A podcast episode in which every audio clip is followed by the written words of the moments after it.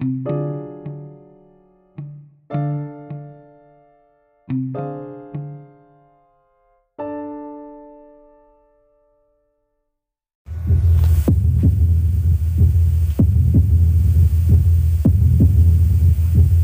I think drugs have done some good things for us. I really do. And if you don't believe drugs have done good things for us, do me a favor. Go home tonight, take all your albums, all your tapes, and all your CDs and burn them.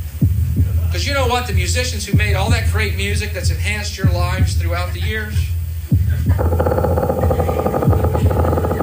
real fucking high on drugs.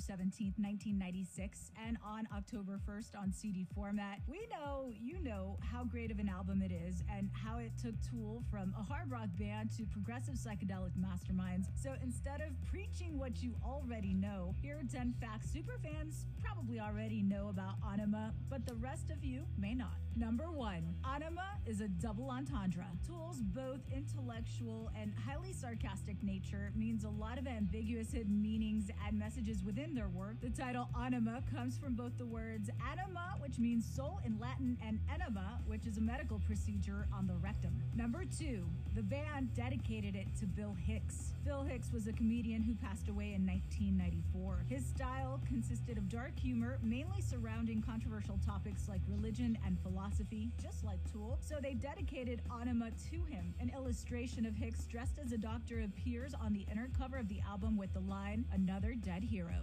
Number three, lines from Hicks' set were even sampled on the album. The comedian's speeches, One Good Drug Story, and The War on Drugs were sampled on the album before the song Third Eye. Hicks had used the phrase third eye before when talking on psychedelic mushrooms. Number four, some songs were originally recorded with Paul D'Amour. Prior to original bassist Paul D'Amour's acquittal from the band, he played on the demos of Push It, Stinkfist, Anima, and Eulogy. Justin Chancellor of the UK band Peach took over on bass in 1995. Number five, half empty or half full. The original title for the song H was supposedly half empty, as Maynard James Keenan had introduced it under the name before playing it live at a show in 1995. Number six, useful pranksters. The interlude track Useful Idiot consists of sounds of record player needles skipping. It was strategically placed at the end of side one on the vinyl version of the album in order to trick people. Number seven, cookies. Die Eier von Satan actually means the balls of Satan or the eggs of Satan in German, as Eier can mean eggs or testicles. While the track sounds like an angry German speech, the words translate to a recipe for edible marijuana cookies. Marko Fox, the bassist of Zaum and Sex Tapes, provided the narration. Number eight, it charted twice. The album debuted at number two in 1996, selling just under 150,000 copies in its first week. By 2003, it was certified triple platinum. It's often regarded as one of the best rock albums of the 90s, and its longevity stood the test of time when it charted again 23 years later, right after Tool uploaded their discography to digital platforms and streaming services in 2019. Anima peaked at number 10 on the Billboard 200. It was in the top 10 twice, more than two decades apart. Number 9, the European pressings. An entirely fictional discography was included on the insert of the European versions of the CD. There were 16 fake album covers to go along with the satirical titles Gay Rodeo, Bethlehem Abortion Clinic, Bad Breath, The Other White Meat, Two Wieners for Daddy, Three Fat Brown Fingers, Mungie the Clown, I Smell Urine, The Christmas Album, Iced Pea, Spring Boner, Tetanus for Breakfast, Crap Steaks Smothered in Dictators, Nurse Catamella's Kitchen, Just Up That Dirt Road, Tool Live at the Acropolis, and Brown Magic and Big Appetites. Music from the movie soundtrack Jelly Donut. Number 10, track number 1. MTV put the music video for Stinkfist on heavy rotation, but they changed the name to track number 1 when it aired because they felt the actual title was too offensive for their audience. Fans complained about the censorship, so MTV's 120 Minutes host Matt Pinfield shook his fist while encouraging viewers to buy the album. Thanks for watching. Remember to like, share, and So, hey, what's up? Dr. Zeus Film Podcast. Um, the music edition. That, of course, was from Loudwire, Tony Gonzalez. Because today is the 26th anniversary of Tool's Anima. Legendary album. Crazy. If you are a Tool aficionado, usually you start with uh, Anima and you start with um, Opiate and Undertow. So yeah, I mean, it came out on vinyl first, and then it came out on CD and cassette. Um, I mean, there isn't really much to talk about. It's already been discussed in terms of things that only the diehard fans would know, like the cookie recipe in German. I might want to try those. Uh, but and all, you know, act, you know, we're here for Tool. I mean, Stinkfist, Eulogy, H, Useful Idiot, 46 and 2, Message to Harry Manback, Hooker with a Penis, Intermission, Jimmy, Dia, Diaz, Dr. Von Satan, Push It, Cesar Some Ability, Anima, Ions, Third Eye, an hour and 17 minutes of epic brilliance. I mean, it is it is their magnum opus. But they they've released so many great albums, so you can't really just say, well, Anima is the best. Um but that's usually, you know, if you're just getting into them and you, you know, you have albums to pick from. That's what you do. And um I mean, this album is just uh it's legendary. It's legendary. On the last tour they did uh let's see. You know, they used to do Stinkfist. Th this past tour they didn't do Stinkfist.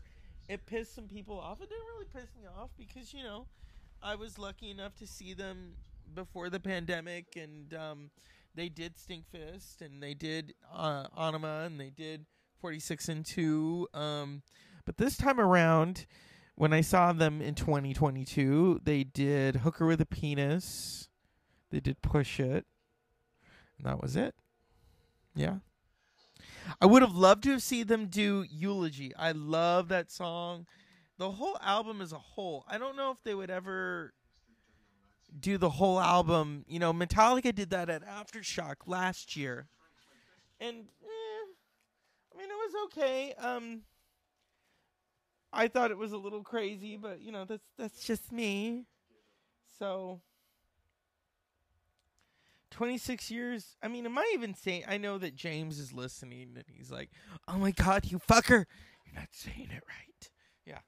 Yeah. I I James and I we would talk about Tool all the time. Let's see. Anima, metal. A- Anima.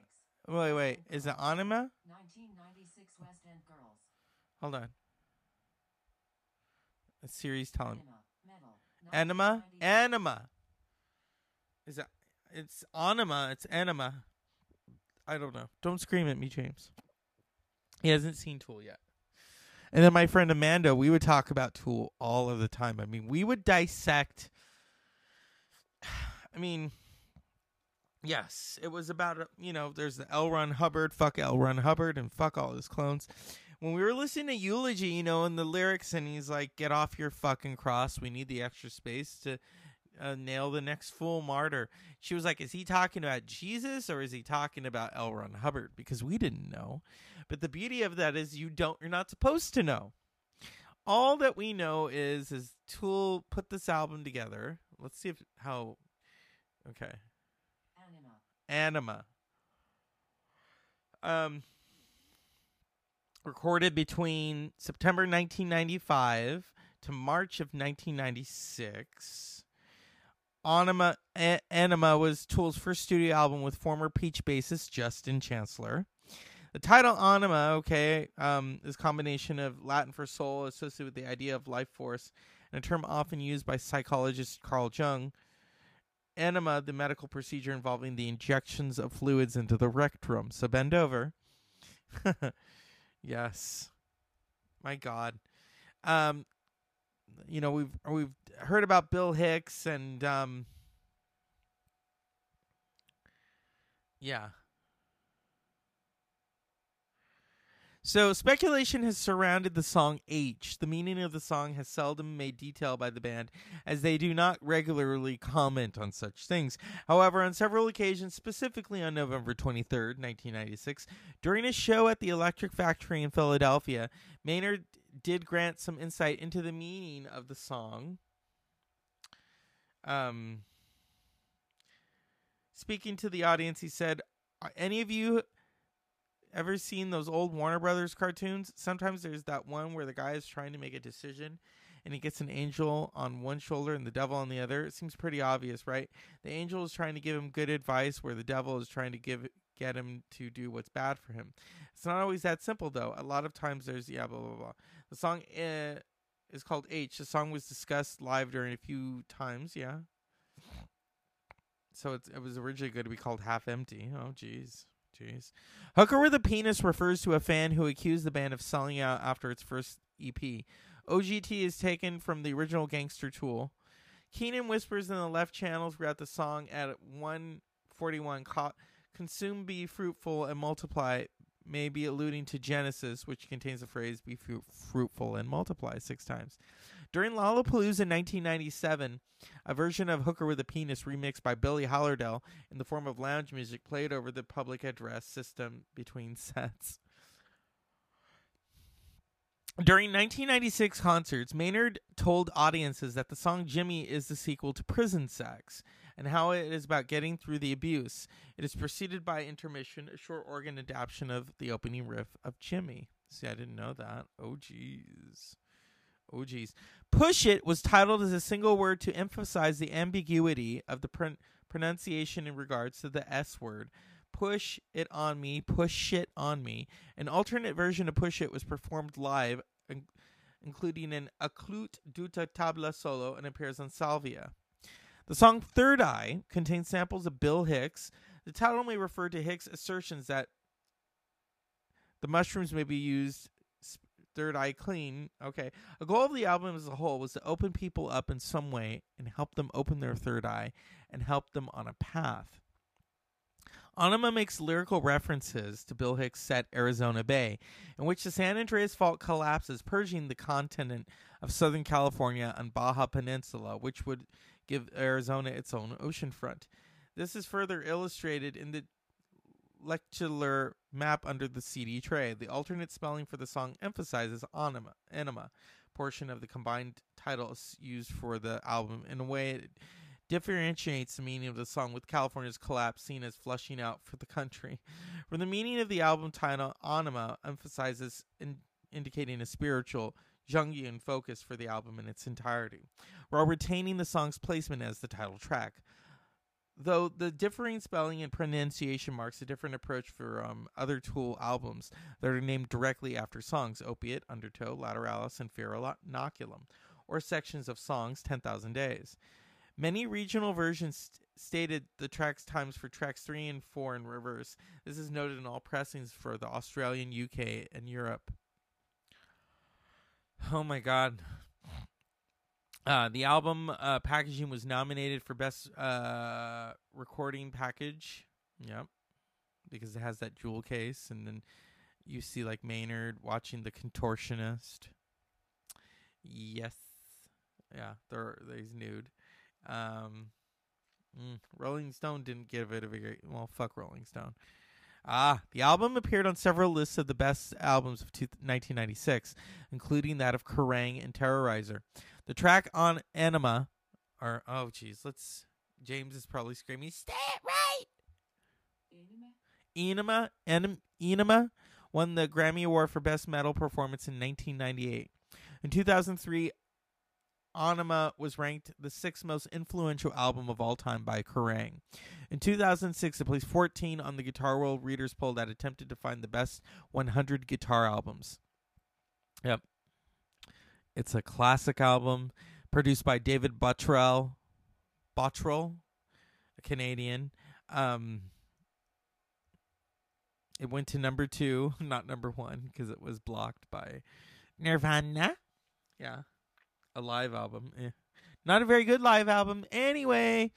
Um, and then in nine 2019, it went to number 10 on the Billboard Hot 200 after uh, Fear Inoculum was released. Um, so yeah, that's that's. I mean, if you're a Tool aficionado and you care, and you know you don't care, and um,